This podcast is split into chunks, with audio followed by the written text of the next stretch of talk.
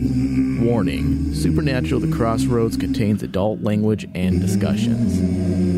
If you're easily offended, do not continue to listen.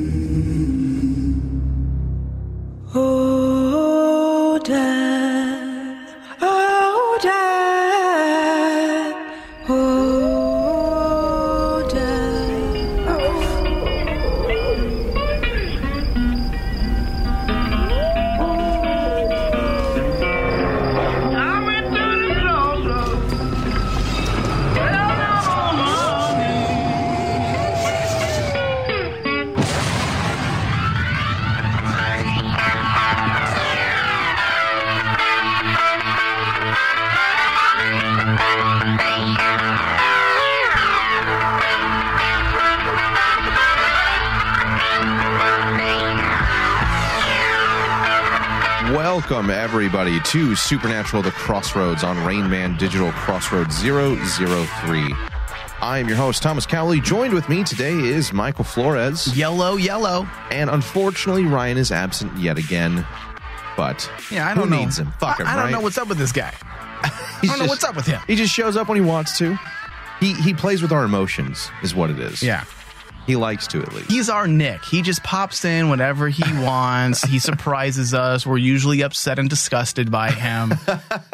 That's Ryan's place in this show. But he's like oddly charismatic, and you want to just keep watching because something's going to go wrong. Yeah, you want to give him that chance because you you kind of believe him a bit, and, and then you know all hell breaks loose. and then you're like, I don't know what I expected. yeah, Yeah. So that's what we are missing this week. Ryan is not here, but we will move on without him so that we can talk about Supernatural Season 14, Episode 17, Game Night. there's a lot to talk about. it's it's surprising how much was in this episode when you really look at the amount of new information, uh, build up, delivery, and payoff all within the same episode. Dude, I like build up and payoff all in the well, same. who ep- doesn't? You know, right, You yeah, know, all what in the else are same you time paying span. for? I mean, uh, What? huh? Can I get the number to your your? Yeah, no, I'll take. I got you. I got you. Right, yeah. So this one was written by Meredith Glynn and directed by John F. Showalter, and it had a lot of suspense. She did a great job sowing the seeds on early in this episode and bringing those elements from previous episodes into this one, using it all to create an episode that felt like there was a lot of tension, that we were just kind of waiting for the powder keg to go off. Yeah, I think all of us knew how it was going to end, and we were just waiting for it to do it. We're like, okay, when is it going to happen? We know it's going to happen. Mhm. Jack, just let's pull that band aid off. It's going to happen. Let's just Right. do it. and you know it had to right we're in the last quarter i think it's it's kind of helped compartmentalize this season by doing those quarter reviews where we look at the first five then 6 through 10 11 through 15 Yeah. and now we're at the Yeah. last chunk of the show and with jack now being kind of the primary eh, eh, he really is the only thing left after this episode it seems but they've been playing with the Jack concept going dark side since his introduction last season. And really, for the first time, we had a little bit of an allusion to it previously, but now for the first time, we've seen him finally go there with his violent murder of Nick. Not that Nick didn't deserve it. That's a that's an opinion piece I have later in the show Oh, he definitely deserved it. but it was violent something that i don't think jack we've known uh, that we've seen of him would have done before and that obviously unsettled mary but it was a, it was a good kickoff to where we need to take things but beyond the narrative aspects we had perhaps one of the best cgi visual effects scenes in the last several years two three years Yeah, and not to say the visual effects aren't fantastic, but that's how good No, this scene this was. this was amazing. That tear in reality to the empty oh God damn and it, seeing Lucifer was was so boner inducing. dude! It's everything we've ever wanted. How many times have we said enough with the with the uh with the meat suits? Let, let's Yeah. see them. Let's see let's see their essence, you know, manifested in a physical form. Let's see them and look look what it does. Yeah. It sold that entire scene. Yeah, seeing him a, a mixture of the humanoid with wings, traditional look of an angel, just covered in this black murky ink, like he can't quite escape the pull of this place. The Yeah. the the obsidian color to everything while his light the of lucifer the light bringer tries to burst forth but the empty still consumes it Are you writing a, a, novella right now? i am Like, right now it was that are was some fucking great prose. that was fucking beautiful dude i loved watching it and it was jaw-dropping as that portal and the noises and the sound effects Everything as it- worked. i was like fuck this Yeah. is amazing Uh, but it makes me want that more. i want it all the time now yeah i'm like okay so you can do that again next week right But that's how we are as like supernatural fans. We're never happy. We're like, I want that again. I want do it again now. do it for a whole episode Yeah, I don't care if it cost you twenty five thousand twenty five thousand dollars a second. Just Yeah. I, I want it again, dude it was that was fucking awesome dude. I was I got giddy as fuck when I saw that. I was like, holy shit, dude! Yeah. This is ex- exactly what we've been asking for yeah since the introduction of what the, the darkness. darkness, really Yeah. yeah, we said let it let us get something primordial. It doesn't need to be a physical that form all the time. shapeless shifting ooze that takes that that fills the void of our, our own imagination it was just Yeah. great but as beautiful and amazing as that scene was it does seem like we kind of closed the chapters on Nick for sure and Lucifer. Can we really say for sure? Though? Well, as much as we could, well, we can't. I mean, they kinda called as themselves Nick calls out. himself out. You know, no one's really dead. that was a bit of a like, cop out. You don't Come need on. to t- remind us that. Hey, Come don't- on. Don't say it out loud. It's one of those things. Like if We you know. fart in public, you don't need to say it was you me. farted. It smells. Yeah, we know that you're the source of the funk. You're the You only other one in the it. elevator. We know it was you. You don't need to fucking call it out, but but it does propose some questions Yeah. about well then what's left, where do we go from here? It brings up other continuity things such as why would the cosmic entity have no issue with Lucifer running around rampant and awake, yet Castiel was such a thorn in his side, its side, whatever it is. But I'm thinking that it's all hell is broken loose. just it's just chaos. I, I feel like, it, and we can get into that. We're going to get into that later during the show. But I feel like they they awoke an entity that should have been asleep for another Forever. millennia. Yeah.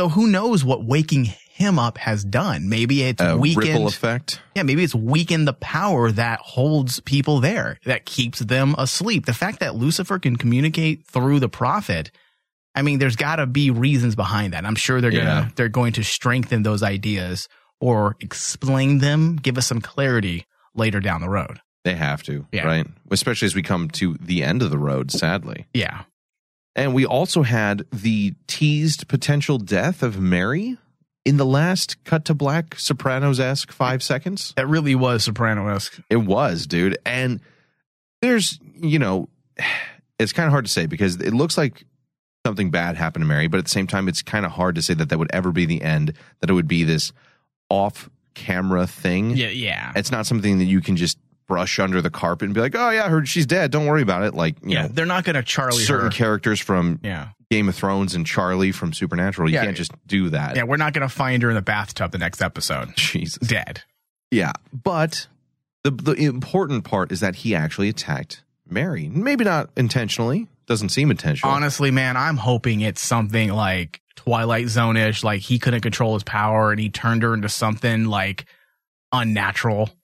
You know what I Oh, mean? Like, be- like maybe gave her no eyes and, and mouth, something just, uh, that you can't fix exactly. something like just corrupted and just fucked up. Oof. That could be I, interesting. I think that'd be a far better effect on the audience than if he simply just accident- Oh, I got knocked killed her. over and Yeah. I had this gash on my head, but I'm totally cool. Although I do like how they've been far more serious about head injuries this season between between Dean and You gotta be careful. Sam. I'm like they've they've their skulls are like a Fab, Fabergé egg at this point, but Yeah. at least they're acknowledging it. Yeah. I like that. 14 years in, like, hey guys, You know, the, you can only human, be- the human body's fragile. Uh, we also had Castiel stumbling upon the Samulet the second with the Chuck God communication device, I guess, which is a little. It, it brings up some questions. Castiel wanted to phone home. Oh Jesus! It does bring up some questions about continuity and how does that work in comparison to the previous Samulet or what J- Chuck has said himself. But obviously, with the end in sight, we very well could get a season with the return of Chuck and Amara. And I think with the end of the show coming up, it seems like the most prevalent way or most prominent time for them to return. It wouldn't really make sense for us not to. right. If you just end the show and they never show up again, I'd be like, you, Yeah. frankly, you fuckers. How dare He you? just comes back for the final episode to sing a song again. but that was such a good scene. Well, that was good. That I'm- was I'm, I'm just saying, Dad likes to bring old things back and use it again. He'll just do I that. I don't know why. It's just, it's here. this is my show writing. I don't know what I did, but it's here. but we do have a lot to discuss with this episode, so we're going to get right into it. And the beautiful primary moment of the show, and obviously the main element of the narrative this week, was the return of Nick and his just barely there successful return of Lucifer. yeah. And it's it has to be said though it's been fun to see Mark Pellegrino's performance this year.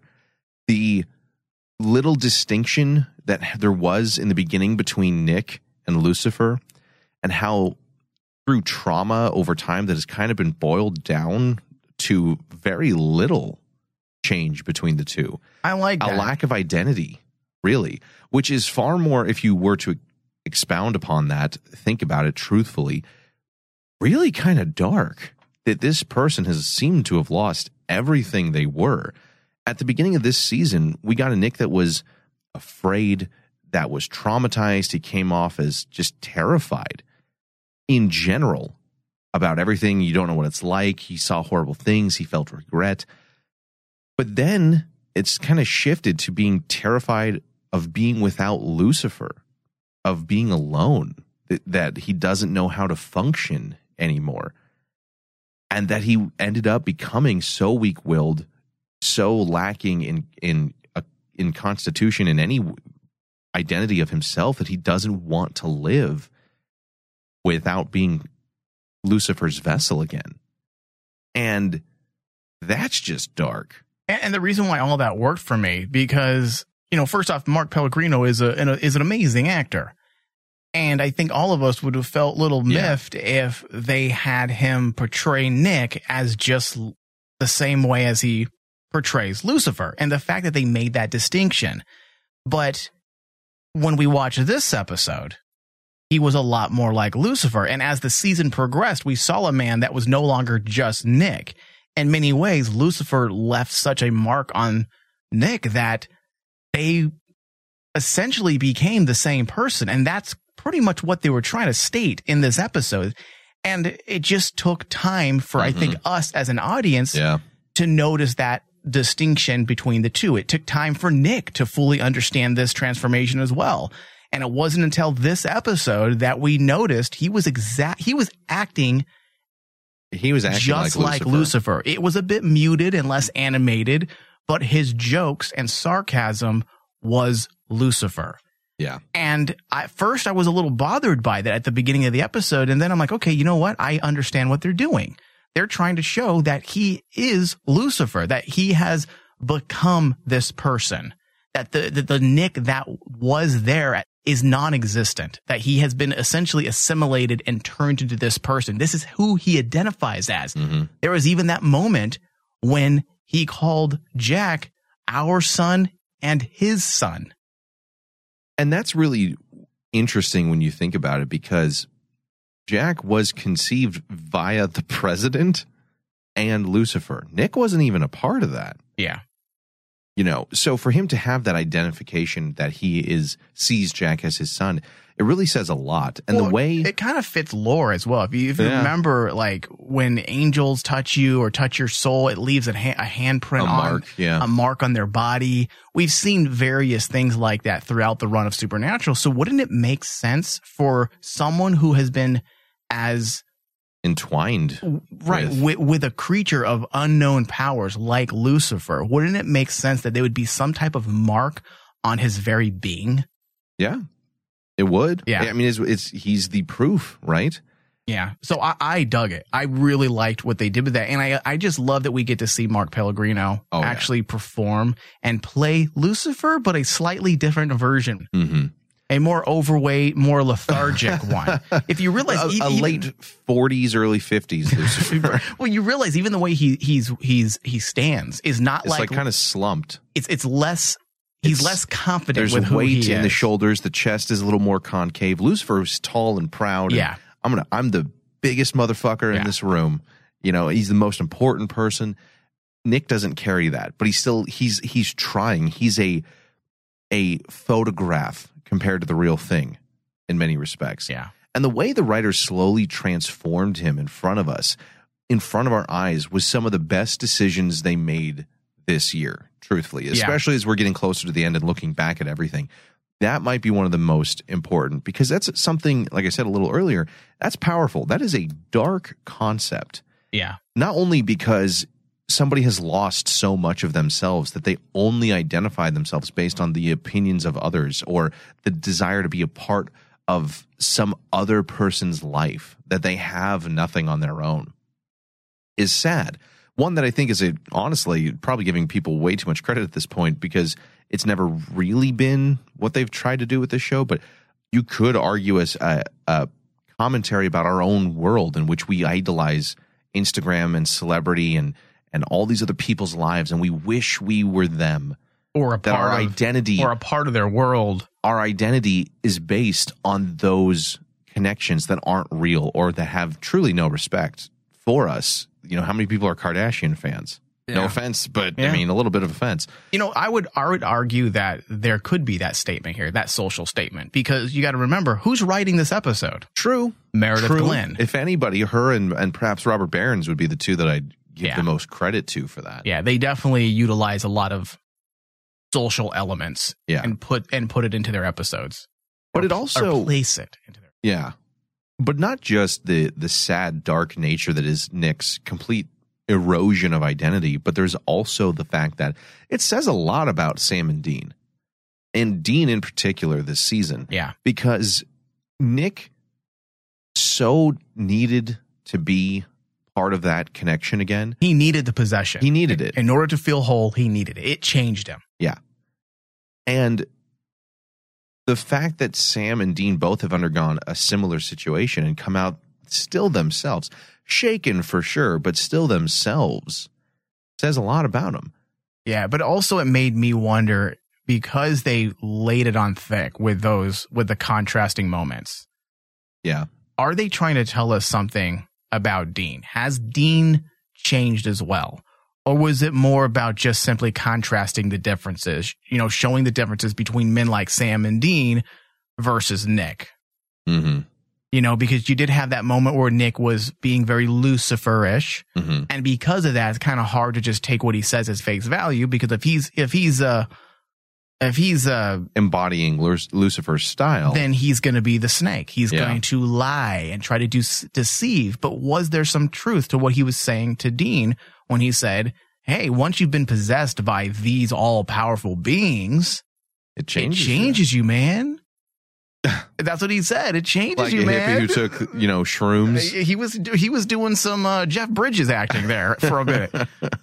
so I'm wondering, were they just trying to show the contrast between the two and the differences? Because they did that with Sam a couple times in this episode as well. They definitely drove home the point that there is a big difference between Nick and Sam Yeah. and Dean. Or do we need to worry? Is there something going on? Well, because if it was just simply an allegory, okay, then that works. But it could also be potentially some breadcrumbs of things to come. Yeah. It could tie right back into Ryan's theory he had at the beginning of the season. Uh, it's true. will will Dean and Sam embrace their destiny? Will Team Free Will realize that they've got to take their rightful positions in heaven and hell? Who knows, man? That's it's good setup though. The only reason why I even went to that was because we know now that there's a finish line. Man, that's sad. Because it, it, it really you're right. does. It really does change the entire way you watch an episode. It does. Well, especially because we're down to 23 episodes left. Truthfully, one season we're Don't already say at. that. I don't even want to acknowledge that. The fucking doomsday clock. I need to be possessed by supernatural. I'm like Nick. Please possess me, supernatural. I can't live life without you. make another deal and get another 10 years out of the show, Yeah. just like someone did back in 2009. I'll kill somebody. Come here, Mary. yeah.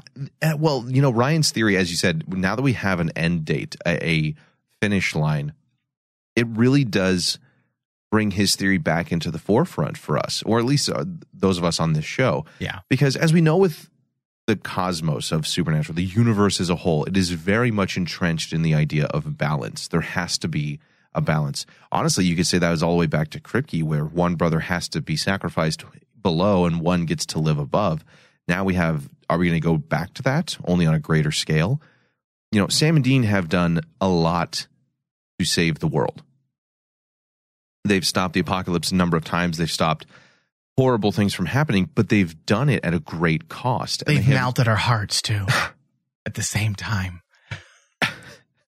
and stiffened our what? I mean, Oh, they have done a lot of things to help people, but at a great cost to the natural order of the universe. Billy has called them out on it. Death made comments about it. The Sisters of Fate said you can't just keep fucking things up and doing whatever you want. Zachariah has wanted things to to not go down that route. Bobby in season one says, whatever you guys are doing, you've changed things. Like it's it's different now. I've seen so many more demon possessions way back in season one. They've always been involved in that.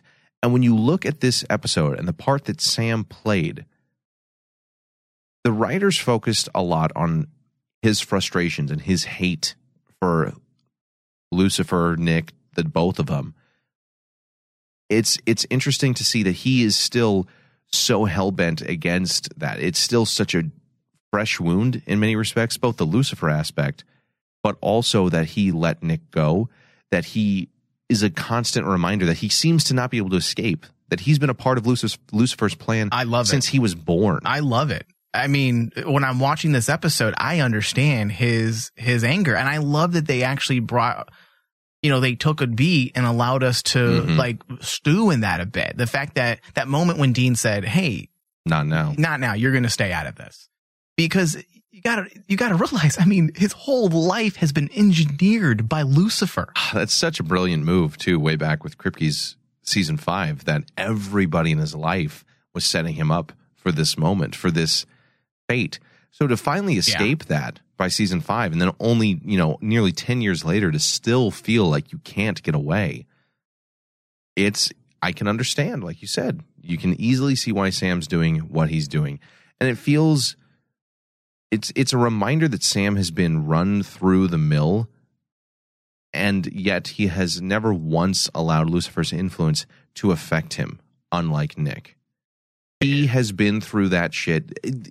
That was one of the greatest moments at the end of season five, was that everything you knew, everyone you've met, every friend you had was leading you to this moment because I put those pieces in place. That's depressing. Yeah, to not lose yourself to despair at that moment and to double down on your resolve, to double down on your faith in your brother and your family and what's right and yourself, even, that takes a different caliber of person, something that Nick is clearly lacking. and that's why I feel like the writers, or at least Meredith Glynn in this episode, that were was purposely trying to convey that there is a distinct difference. And even though we all know that, we don't need to see it to know that or understand that. But again, understanding television writing, when they're reaffirming ideas that we already understand and they're showing those parallels and contrasting the differences, there's a reason for that. You know, Dean has the ability to keep Michael under control. Sam, we learned in season five, could take control of Lucifer because of Mhm. his strong will. Sam has managed to take control of his life post possession. He has not fallen into some weird post addiction struggle Yeah, where he like needs, you know, AA meetings. Like this guy obviously has a strength that Nick lacks. And they're brought that to the forefront purposely. There's got to be a reason why they're reaffirming these ideas or reestablishing these ideas. Well, I mean, to your point, what did you just say that Sam and Dean did that others can't? I mean, they both have controlled archangels where everyone else is afraid of these people, these Yeah. these entities. And the fact that Sam and Dean are the chosen ones as, as per Chuck's decree, you know, it it could be the reason. It could make sense. They are unshakable. They are a constant. The Book of Winchester, essentially, they have always been able to overcome. They've always been able to continue the fight. They've always been able to just just keep fighting. You know, to Jared's own f- phrase, always keep fighting. It works. They are on the terrestrial plane, on our Earth, on on you know Earth six one six, whatever the fuck we call this one. I like to call it Earth 6969. Oh, Yeah. Double the 69. I, I'm pretty sure that's what Chuck Wrote titled. down. He titled. He we- designated this Earth as Earth As- 69. He saw, saw- Jensen and Jared. He saw Sam and Dean and said, "This is good. this will be Earth 69." As we pull away in the multiverse shot, we see like a little label, like a sticky note that says Earth six nine six nine. That's how it needs to end. the ultimate, Some Hitchhiker's Guide to the Galaxy shit. the, the ultimate meta ending of all time. There you go. But they have always been constants in and heaven and hell both have underestimated them. And maybe they need to assume those positions of power, those that, you know, mythological ending of day and night, the two brothers that can never that, that are always at odds because they have to be, not because they want to be. I mean, how awesome would it be if they turned their fate into their destiny and they finally Embrace it, but control it their own way. Yeah, they embrace it and say, you know what, this is what we have to do. And and honestly, when you're dealing with a show that's not grounded anymore, okay, it hasn't been grounded since season three. Yeah. It's it's very larger than life.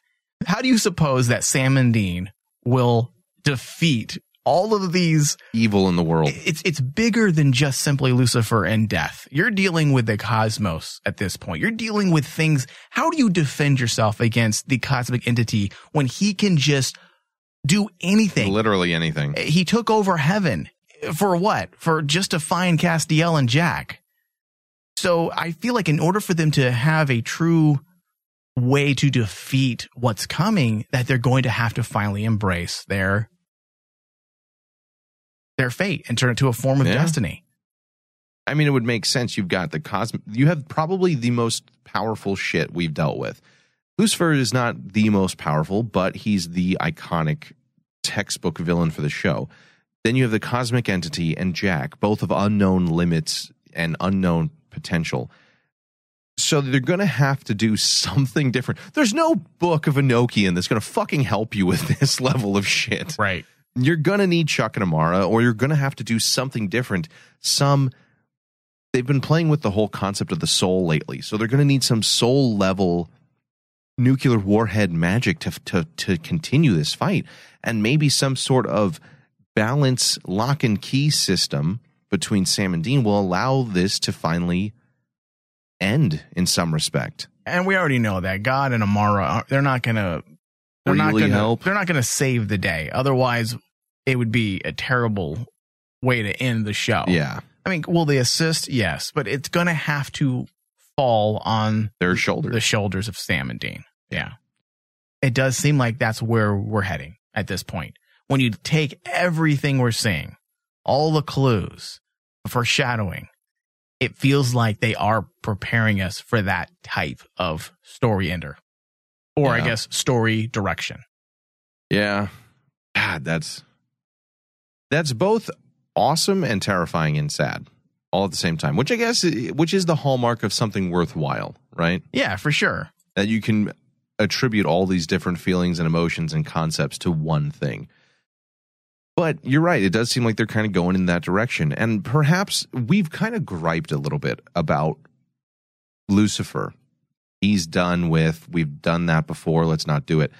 But between Lucifer and his influence and his role in Sam's life, and Michael and Dean being the pres- prevalent issue this season, maybe those two halves of that coin are being brought into the play, into the story again for that reason. Maybe we have to remind ourselves of the cosmic role that these two are supposed to play in order for the ultimate ending to make that much more sense and and close the book essentially Yeah. because it's it's so it's still a bit mystifying to think that the entire purpose of Michael was simply to push Jack over the edge. I I still have a hard time accepting that and I really truly agree. don't want to believe that this is just another Asmodeus to bring Gabriel back and why is Gabriel back to kill Asmodeus fucking well shit the episode was called Ouroboros. Yeah. Fuck. that might be more meta than we realized.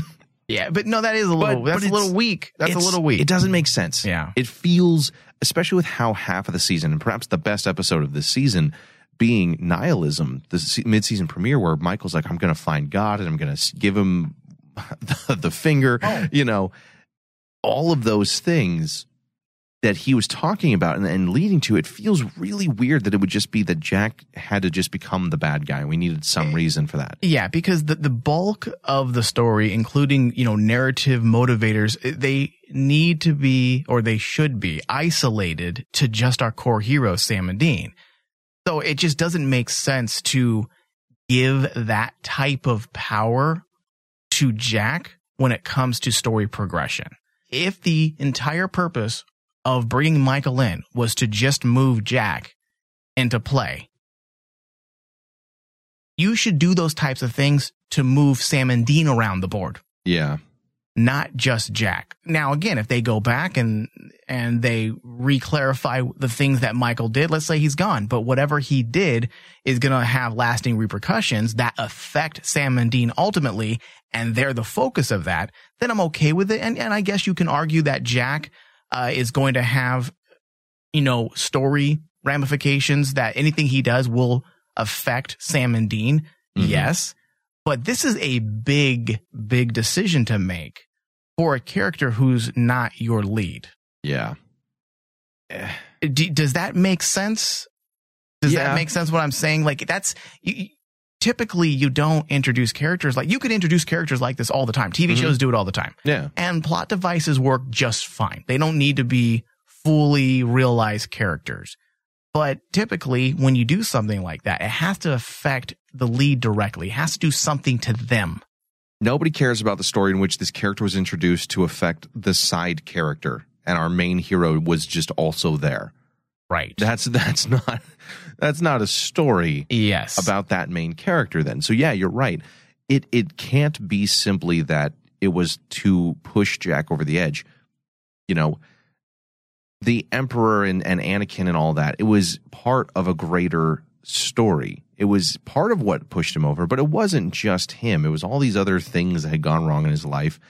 And even that argument doesn't hold a lot of water because anakin was the primary Yeah. the primary character Yeah, and that's why I'm saying it would make sense for Dean not to be com- not to be completely out of the woods. yet. Right. That you know, it it could be anything. It could be something like Nick said.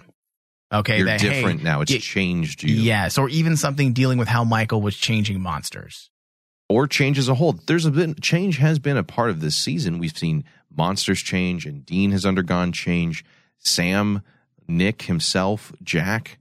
A lot of people have undergone significant change that makes them question: Can they go back to who they were, or do Yeah. they even want to? Because you can't really toy with all these ideas of Dean being possessed and potential ramifications and consequences, and then all it really meant to get Jack to be the baddie. Because you know what that li- leaves us with again? you wonder why we saw that for the opening 12 episodes. Why did we even worry about having Dean get possessed? Why did we pose Yeah. questions? Why did we foreshadow things? And then it, for it not to amount to anything, it, it kind of equals, um, I'd say weak writing. Yeah. And that's why I feel like there's got to be more to that. Well, the thing is, There's too, gotta be. if you don't have more to that, if this was simply a means to an end to get us somewhere else, then once again we have a bridge season like season twelve, where the ends were just to get us to the Nephilim and set up the next season and all the events and all the the to do about the men of letters and Mary's Mhm. influence and catch amount to a sack of potatoes. If it doesn't mean anything because all it meant was that you were getting somewhere else, then your season shouldn't have been that focused on Right. that. Or if it if it does, it needs to better fit. It can't be a jarring left turn.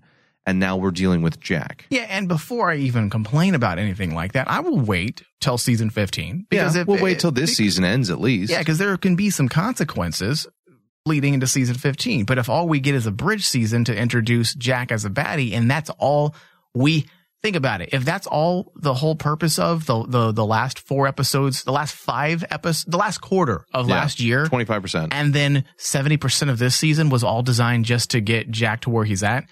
And you're like, well, that's a lot of wasted story that didn't go anywhere and it Yeah. didn't really mean anything. So they have to.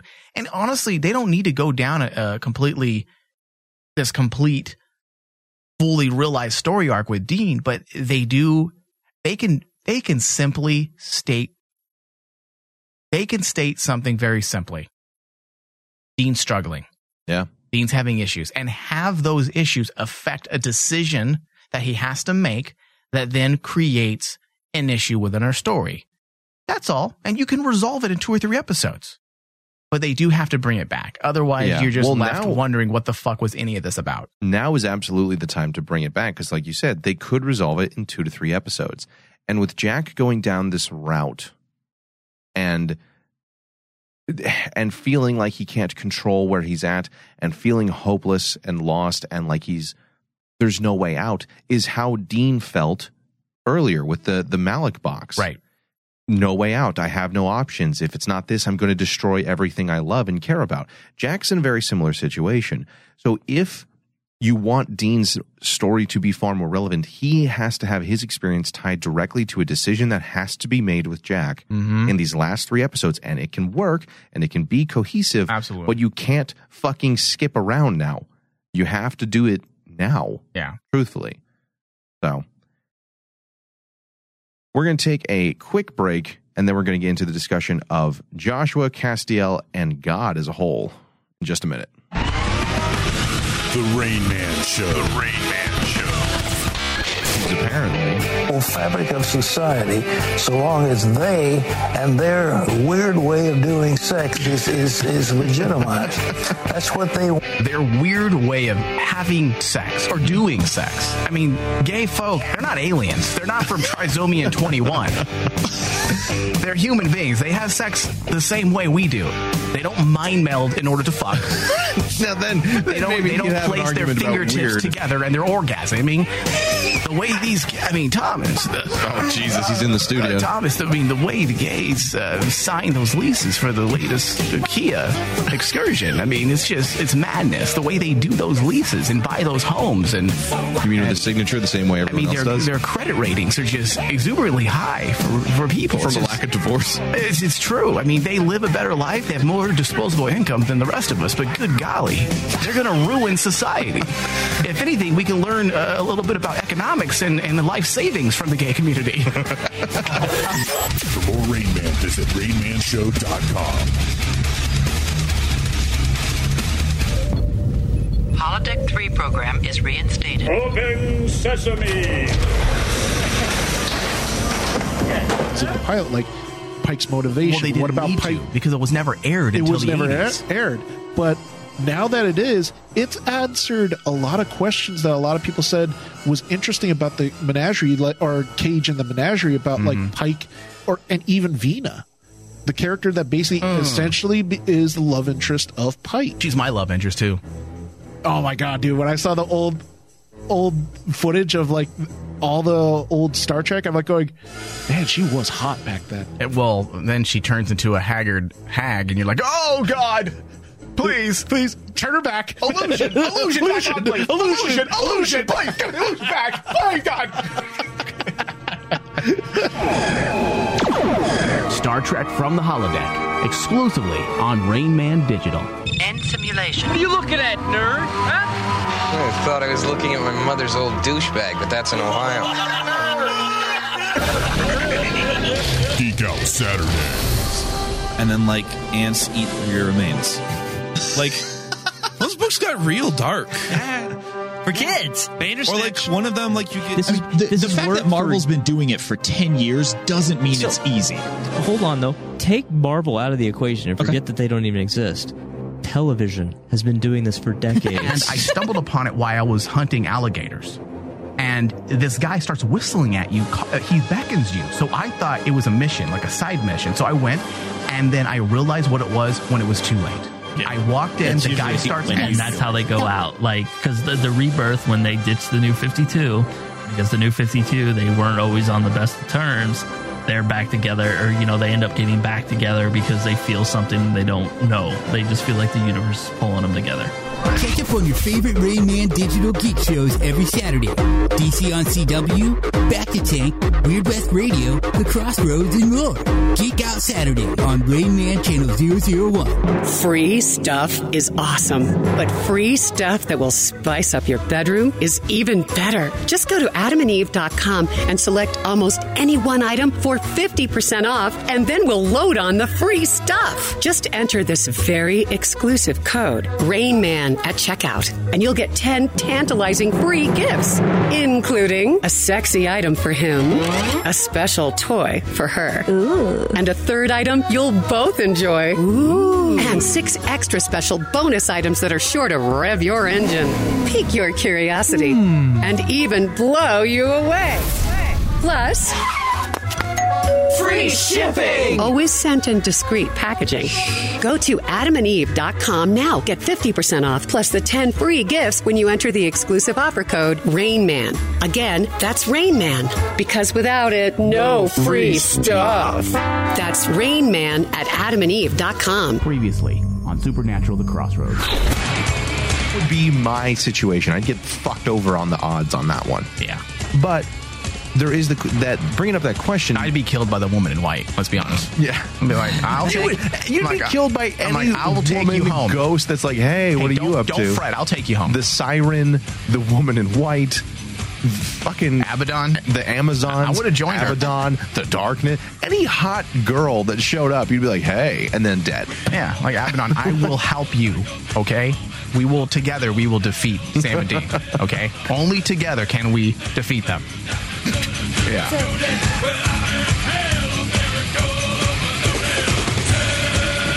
Welcome back, everybody. Now we're going to get into the discussion of the other half of this episode, and that's about Castiel finding the Samulet again. Oh. So apparently, Joshua forged an amulet identical in every way to the Samulet after the fall as a way to communicate with God. And while it was nice to see the Samulet kind of come back into play in some ways, even though it's not the exact same one, And bring importance back to a character that they killed off. so unceremoniously it hurt. Yeah. Like, hi, I'm Joshua. Uh, oh, fuck, he's dead. Yeah. All right. We should have known then. Yeah, well, hindsight makes fools of us all. But it does bring up a few logistical questions because, yes, God only spoke to Joshua back in the day, and all of this works just fine up until and through season 11. However, at that point, we know for a fact that Chuck said and knows he's like, I, I, I'm aware of everything that's happening on Earth. I know all of it has happened. I know exactly where you guys are at. I know Amara's a bitch. Like he knows, yeah. he knows everything, but he chose not to interfere.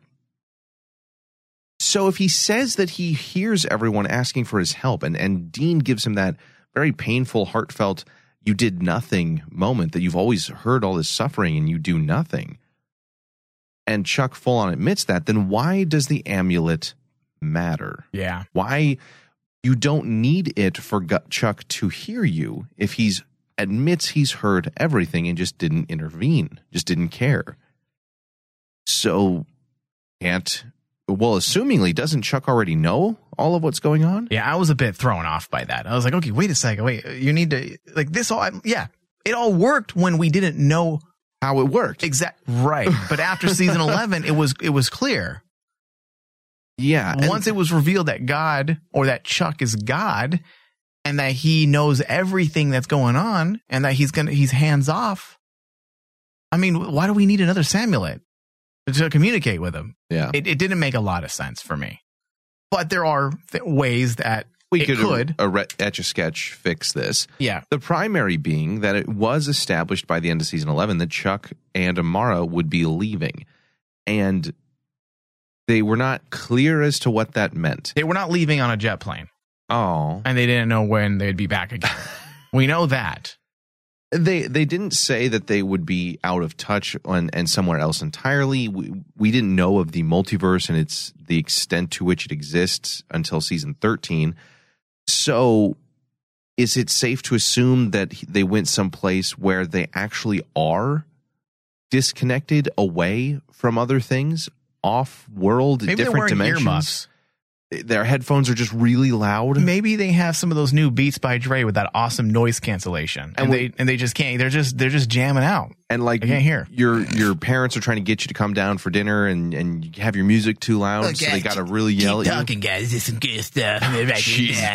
Hold on a second. Keep talking. Go ahead. chuck if I- I chuck found a shows up with a pair of headphones i'm gonna smack Okay, someone pair of headphones. Beats by Jesus Dre.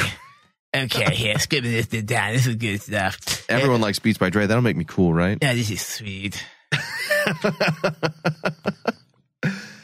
no but i mean you could argue that that if they if joshua needed that after the fall so post season 8 seasons 9 10 11 was he off in between in the multiverse making other worlds and therefore he can't quite hear as much did chuck come back when amara's threatened his world and at that point he just caught up on all the information he needed to know were they disconnected now we also know Isn't that the only way it would make sense, right? it's the only thing that i could Like there's some place where they literally cannot hear or they know nothing because we could ease. That's an easy fix, honestly. It is because yeah. the way they said, the way they did Toodles and left at the end of season eleven, they said they are leaving. Yeah. And they could, if they do come back, they could say, I was too far away to hear your prayers. You know, you could argue. We were way past like mile that. marker one billion, and we uh, just it was a shoddy reception. We heard a Well, little bit. a- we heard cosmic entity, Mary, I was John. in a dead It was- zone. I couldn't hear shit. I got to change to Heaven's Verizon instead. Heaven's Heaven Sprint's not very well. I'm on Boost Not Mobile. Heaven Boost. Heaven's Boost. Just put Heaven in front of all of it. Well, there's only six angels left. They're they're probably not working the board like they should be, right? Yeah. It could also go back to putting emphasis just on Sam and Dean and their importance. As we know, Chuck said before he did two fingers up, deuces, Deuces, out, yeah. he said, You guys are the chosen ones. You are fully capable of handling things. So he he very well may know what's going on, but he's already told us all you are capable of doing this. You and all the other chosen ones. And maybe season 15 will focus on that. Maybe we won't see God until the very end. Maybe Maybe we what we'll see is the Winchester the stepping up. assembly of the chosen ones, whether it be Donatello, Jack, uh, Sam, Mary, uh, Dean, Dean Castiel. all these people that they have gathered throughout the last few years. What if it turns out that these are the chosen ones? And honestly, I would love it if Castiel ends up being that. That'd be sweet. I feel like He's earned it, I- right? yeah, I feel like he's been around for so long now in this show that they, they've got to put the emphasis on his importance now as a character and what he means to the bigger story of Sam and Dean Winchester. And if they put that spotlight on him, that he's also a part of that group, he is the chosen ones. How fucking satisfying would that be for all of us? Fans? Yeah. And then even if you're not a Castiel fan, it would suddenly make sense why he's been here. It Why would justify had so why many he's here. opportunities, came back time and time again, was so heavily involved. Yeah. It makes all of it make sense. Yeah.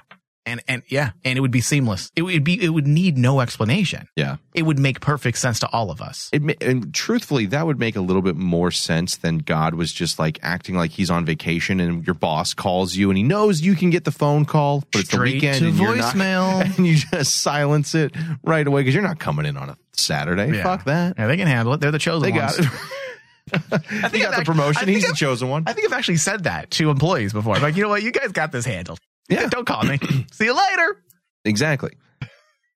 Now, again, we could the other argument, or not not so much argument, but the reason as to why Chuck and Amara might get involved, because th- theoretically they didn't get they didn't get bothered us at all when Lucifer was free, when the apocalypse was going to happen, when the Leviathans were set free on Earth, when angels got kicked out of the the nest.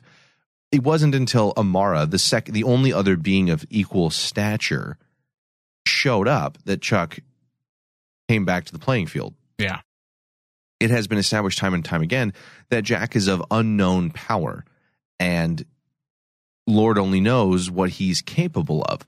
So it makes sense that maybe where he's at could be a reason as to why they'd show up again. If he's the only one who's been able to wake things from the empty, hell, you could even argue that Lucifer was only able to hear Nick's prayers because he had consumed Jack's grace prior to death. and they have been uh, really stressing the idea that I mean there was an episode unnatural what was it called un Unhuman nature. unhuman nature and that he's an abomination so anything he does these big mistakes aren't just oh well he made a mistake like Mhm. like Sammy used to do and Dean no this is this is cosmic consequences type things these are catastrophic events that's what we keep hearing Yeah. that's why the angels were so intent on killing any Nephilim, because whenever a human or an angel would Boom. produce or fuck, they have offspring, it could bring about catastrophic events. So imagine Lucifer, the angel. There's got to be those consequences, and we're going to start seeing them. So Yeah. the, there's a lot of things stacking up, and and you're right. Like this, this is the moment when Chuck might pop back in, especially with this with this cosmic entity. I mean, not only did you know Nick kill, He killed Nick. I'm sorry, not only did Jack kill Nick in a very painful and gruesome way, Jack Mm-hmm. is not okay.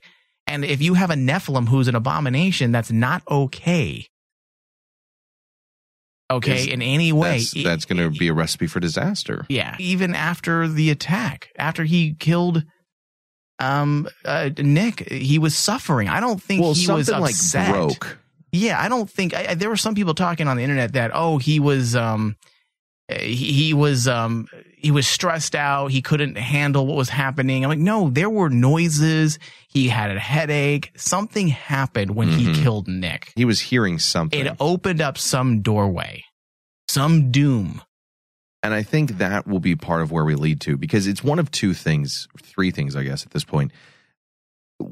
You know, as you said, we know he's an abomination. He doesn't belong. He's fucking up with the cosmos. He is the one responsible for waking the cosmic entity.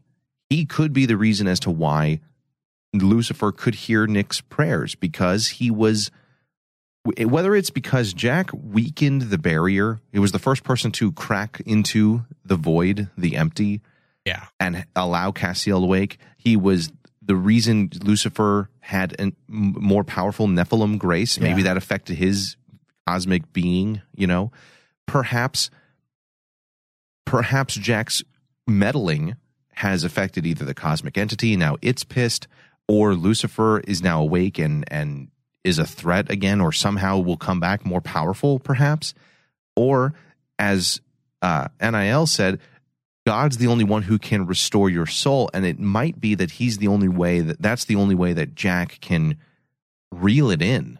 Truthfully, go back to being normal, because since his creation, his existence has fucked with the foundational forces of our universe. He has split holes in reality. Monsters and creatures have transversed t- multiple times, including people. It has allowed for Michael to transport himself over to our world and almost nuke that entire thing. The cosmic entity woke up from a nap on the wrong side of the fucking bed. All kinds of things have happened since he showed up. Yeah. So you take all that and and and throw in the fact that he's borderline soulless or he's like 51% 49 like the Rain Man show. Fifty-one percent douche, Fifty-one forty-nine percent soul, forty-nine percent douche. like, it could be a factor, Yeah. you know. And the, the him hearing something because it, it seemed like he was in pain beyond just like he felt bad that Mary said, "Hey, something's wrong with you," but he was physically in pain. Whether that was angel radio or something else, it seems like it's setting up for where he needs to go.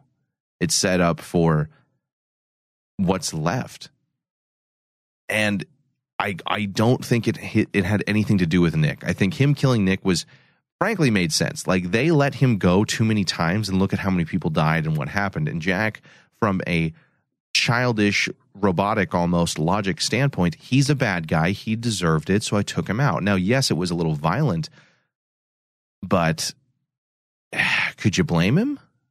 Right. Who cares? No, it makes sense. Truthfully. it makes sense from someone who's naive and and lacking a soul. I still don't think Jack Yeah. is evil. I mean, look No. at Sam. Sam wasn't evil. I mean, look at people. It doesn't that make you evil, as look at- Donatello said. Yeah, there are people that are evil. It just makes them more inclined to do things that they that the Would- darker would side do. of themselves Their base telling them nature would do. Yeah, You know? the animalistic instincts, if you will, Yeah. without any barriers like moral or ethical barriers. And it, it kind of could play back into what Michael said. You know, we're different. You'll look at them differently as time goes on. Yeah. And all of that could be the Emperor's whisperings to Anakin between Lucifer and Michael saying these things, and Mary, frankly, fucking up as a parent Yeah. at that moment. Oh, why? And saying, yeah, you know, uh, you're fucking weird, kid. What? Oh, yeah. What? Why? He's clearly not stable. Do not say that Yeah, right now. I would have said, "Hey, let's just go home." And no, I'm not going to tell Sam. No, you're fine. I'm not going to tell them shit. You want some ice cream on the way, buddy? Yeah. And then you get home and you're like, okay, we need to sit the fuck down. He just, he toasted that Yeah, dude. Mary like needs- uh, marshmallow s'mores shit. Mary missed the entire the entire Parenting. childhood aspect of Angst teen. because you never make a scene in a, in a grocery store or when there are friends over. It's No. when they leave. You're like, oh, you're going to get it now. like, you let everyone think everything's okay. Is that her lack of being there as a parent that has Yeah, she forgot suffered for that? she she wasn't really a parent. She never really Well- raised kids. She doesn't have any experience. You know, and I couldn't help but feel a little bit like, eh, it's a bit hypocritical. You've murked how many people over the years? Yeah, That's true. Sam and Dean alone have a death count of a small, But you know, but it- ecological disaster. but it comes down to how he did it. I think that's what her That point is was. true. It is He said the way he did it was it was a slow, painful But- death. argument's sake, I don't remember that Rougarou in season 12 having a great time with that microwave machine. Well, she was having a great time with Catch. She just uh, she was you know so as long as, you're, on. as long as you're getting horny out of it, yeah, it's okay. It was part of the foreplay. Tom, don't hate on foreplay again, Thomas. the knife play. Is that what it is? It's a little dangerous, but it's exciting. It's Rougarou play. Yeah. I mean, ultimately, what it comes down to is whatever happened, whether it's because his powers are out of balance, because he's out of balance with his soul, because something greater was trying to whisper to him, because the void between the empty and reality has was ripped open in a, a stunning visual effect way. He's not right, and it hurt Mary. Ultimately, he lashed out, intentionally or not. She something happened, you know, and I I do think it kind of needs to be more gravitas than simply, oh, she got knocked down and her head hurts that we've seen before. Because it's it needs very, to be something demented as fuck. it's very telling that in this episode, Mary basically said, I'm proud of you, goodbye to both Dean and Sam. Something that John Winchester did, where he didn't say goodbye so much as it was, I'm proud of you. And perhaps that's how the Winchesters say Wait, goodbye. so you think that She she's said done? it you to think Dean. she's done? I think she's done. This is my speculation. or do you moment now. think they're just building that suspense? Because I do agree with you. At, at They're the coming ti- to a they- reason to They, it. they built it up, meaning at the very beginning of the episode, they I, I figured something was going to happen to her. Either she Oh, was yeah. going to be, you know, temporarily sidelined, or her life would be in jeopardy because they did lay it on thick. She was being extra nice. She she was I saying should have goodbye. been there more, saying things like that. I she's saying goodbye now. Whether or not Jack will be the one who just killed her, or she'll be on, you know, like Bobby in season seven on death's door for a couple of episodes, and that might be the end of season fourteen. Could be. Maybe it's leading into something else, and and you know, truthfully, death isn't the end. We could have her die now, and if Chuck or somebody comes back, she comes back in season fifteen if they're going to go but this it route, seemed very, very. Let's set the brickwork oh oh yeah, for for sure. Yeah. this to have a greater impact than simply, oh, she he hurt her. I think it's going to be more than that. I feel like because he doesn't understand his power, how many times have we seen him do things accidentally? yeah, I think it would work in various different ways, but it should be in a form of an accident. Maybe he poofed her out of existence. She's just maybe gone. She's just gone. She's just doesn't know where she gone. went. And then once Jack figures things out, it, it'll be easier to bring her back either Maybe. sometime next season or later this year. Who knows? But they could use that as an interesting way to kind of get the ball rolling uh, when it comes to Jack being viewed as a danger. Because imagine if they find out, Sam and Dean, that Jack was responsible for their mother's disappearance. Well, so this might be a little spoilery, but the titles of the next episodes have finally come out. The very next episode's Mary's title, dead. Absence. Oh, I thought the title was Mary's Dead. No, Absence. Jack in the box, the Ma'lak box we just talked about, eh, oh, and then Moriah. Oh, maybe he is going to be put in the Ma'lak box, like I said. Moriah. Do you know what that is? No. That is Mariah Carey, the singer? the the mountaintop upon which Abraham was to sacrifice his son Oh, yeah, yeah, yeah. If we have Mary's absence leads to Jack going in the box and they try to make a sacrifice of him, but something else happens, something intervenes, God himself Lucifer? intervenes, Lucifer intervenes. I think we could see where the last bit of the season could go. Yeah. Yeah. That's interesting. Yeah, it, it's this episode had a lot of suspense to it. It had a lot of build up finally. It was a little odd to me that it's that this season's second half has has gone the way it has because it feels almost with the last two that we had Don't Go in the Woods and Peace of Mind after Ouroboros, uh, Ouroboros like we were trying to reignite a fire that should have been stoked this whole time. That in this episode alone we we dialed it up to 11 with Jack and he's gone over the edge and Nick's involved and Lucifer's walking through the empty you know Stargate kind of thing and Mary's life is in danger and all these things are happening not that I don't like them but it Yeah. it, it does feel odd that we had this like weird pause break as we were supposed to be coming to the the ramping up period I mean, is that just me? Am I, I'm kind of just talking stream of consciousness at this point. No, but I- I it does see feel like we were trying coming to reignite a fire that should have been continuously burning at this Well, it feels like we had our first chapter and it closed out after Michael was killed. Yeah. And now this is they they kind of stutter stepped for a couple episodes and now they're starting a new chapter. It does feel a bit jarring. I don't know if it's bad because I don't I won't I can't really say that Can't until judge it just yet. until the end of the season. It could work out just fine. It could. Yeah. I don't know if we're that optimistic. Well, I mean, nothing has been done that's terrible. No. Uh, You know, everything's been okay for the most part. Yeah. Unless Mary's dead. Well, If Mary's just simply dead, that's that's weak. No, it is. I don't It mind. I don't mind if she dies eventually, but there's got to be a better buildup than simply dropping some breadcrumbs in the same episode and then And getting like rid of her. one bad parenting moment results in her Yeah, getting that- banished to the that's nether not realm. just weak. That's bad. Yeah. that would be bad writing. yeah. And I can't imagine Meredith Glynn, you know, writing an for that. episode. Yeah, I, yeah, I can. All right. Well, with that, I mean, what are your final thoughts on this episode as a whole? Um, How did it work for you? Where do you feel like it? Where do you feel like it's going? I like this episode quite a bit. Uh, Meredith Glynn usually puts out some great work. I did like how she was contrasting the actions of our heroes with the villains. Uh, one scene that really stood out for me was when Sam choked out Nick and Yeah. stopped when he realized he was about to murder him in a very inhumane way. Yeah. And then a few moments later, we see Jack kill Nick in a manner that immediately made me think of Sam and the choice he made. Uh, this kind of sums up Jack's issues in a nutshell. He's still Jack, but without his soul, he's making all the wrong choices. Uh, I love also when they put the emphasis back on Sam and Dean, you know, spotlighting how different they are from everyone else. It's the one thing this show has always kept consistent. That these, there's something special about these two.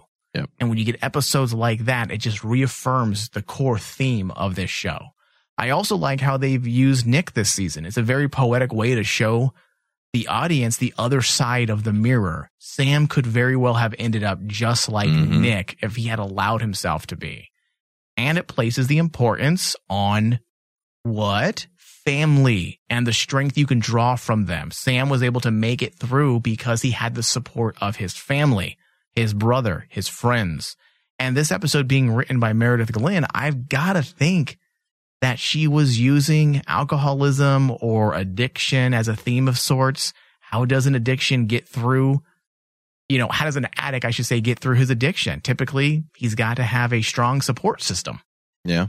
Uh, Nick has never had that, and he's a lonely shell of a man that is far too weak to even handle the death of his family. And his only means of solace is the embrace of the very person or thing that killed his family. It's tragic. That's some Yeah, Shakespearean level shit. Um, I had some issues with the Methuselah aspect. I Just, casually thrown in there. yeah, I just felt like they they they relied too much on his name to explain who he was. There was little to no reason explained why Joshua would choose to find refuge with this man or who They went to college together. he actually is. They literally gave him an iconic name from the Bible, and we just could assume the rest. He was a guy. That was I felt really weak, really weak. I, I honestly I had problems with all of the Castiel storyline as a whole. I felt like it didn't make a lot of sense. The whole Samuel aspect, we already know God can can hear everything. So why do we need something to actually directly talk to him? I, again, that could be just that can end up being just fine with a couple words and explanation as to why they need an amulet now for God to hear them. Yeah. Yeah. Um. So yeah, So is, a, is that a B? I don't rate episodes. I'm gonna anymore. I'm gonna put you down for a B okay. plus. You can do what you wish. Yeah, you smarmy fuck. Um, yeah, I, I, it's interesting as we've gotten to this point in this season. It does have a lot of things that Supernatural has done well and and has stayed true to family themes. The I, Nick has perhaps been one of the greatest elements of this season. Like you said, the dark mirror of where Sam could have gone had things been different you know, Nick is everything Lucifer wanted to happen to Sam. And it was just simply that Sam's life, those people in his life, outside it, it, the, the family relationship was so much stronger than what Lucifer could have broken down. Because Nick is what he wanted somebody broken who would come crawling back and be happy to be a part of it. And Sam was never that. I think Jared gets uh, not enough praise for his more subtle portrayals. The slamming Jack or uh, Jack slamming Nick into the wall just by seeing him again, being so irate and raged as to seeing his failures brought before him, seeing his past and what could have been dangled in front of him yet again, and the the little nuances as Nick says to him, he's trying to bring Lucifer back, and you see Jared's Sam's face just for a brief moment. You see the fear again. I liked a lot of that. This episode had a lot of nice suspense, and truthfully, the the Lucifer Jack part all works. It's stuff that we've seen build up and and play into this season for quite some time now, and with Jack since he was introduced. I think that we really have to see how the Dean Michael story works with this.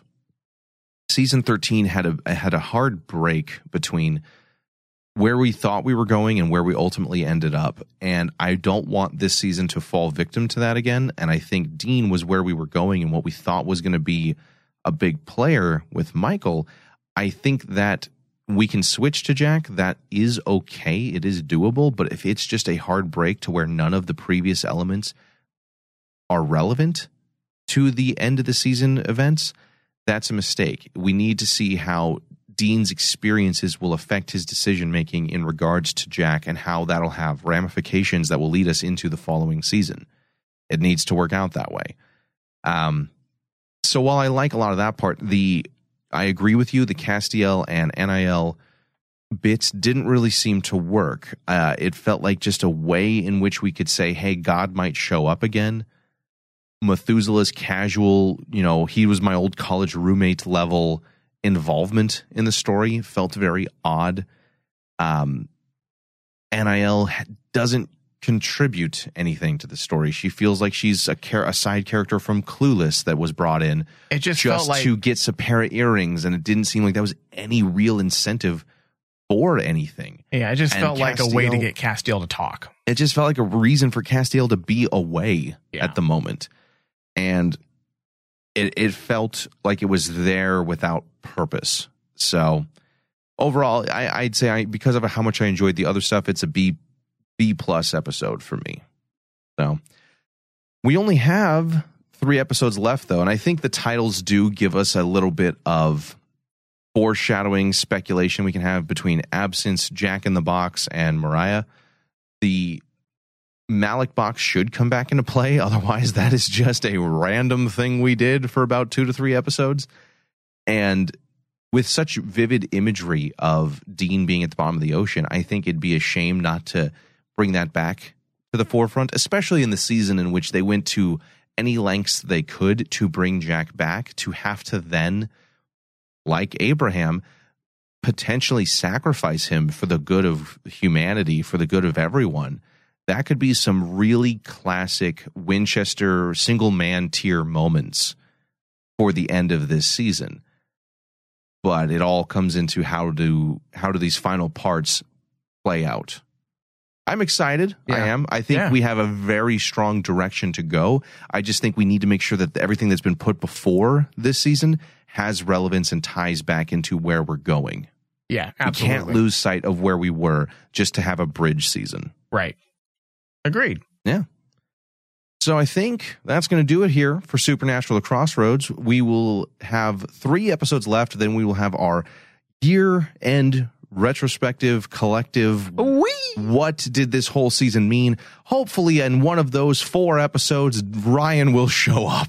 No, he, he will be back for sure for the season finale. Yes, he will. As well as the um Post season the year end review. Yeah. So, with that, we want to thank everybody for taking the time to listen, and we'll see you all next time. You little maggot. You are no longer a part of this story. Hey, ass butt.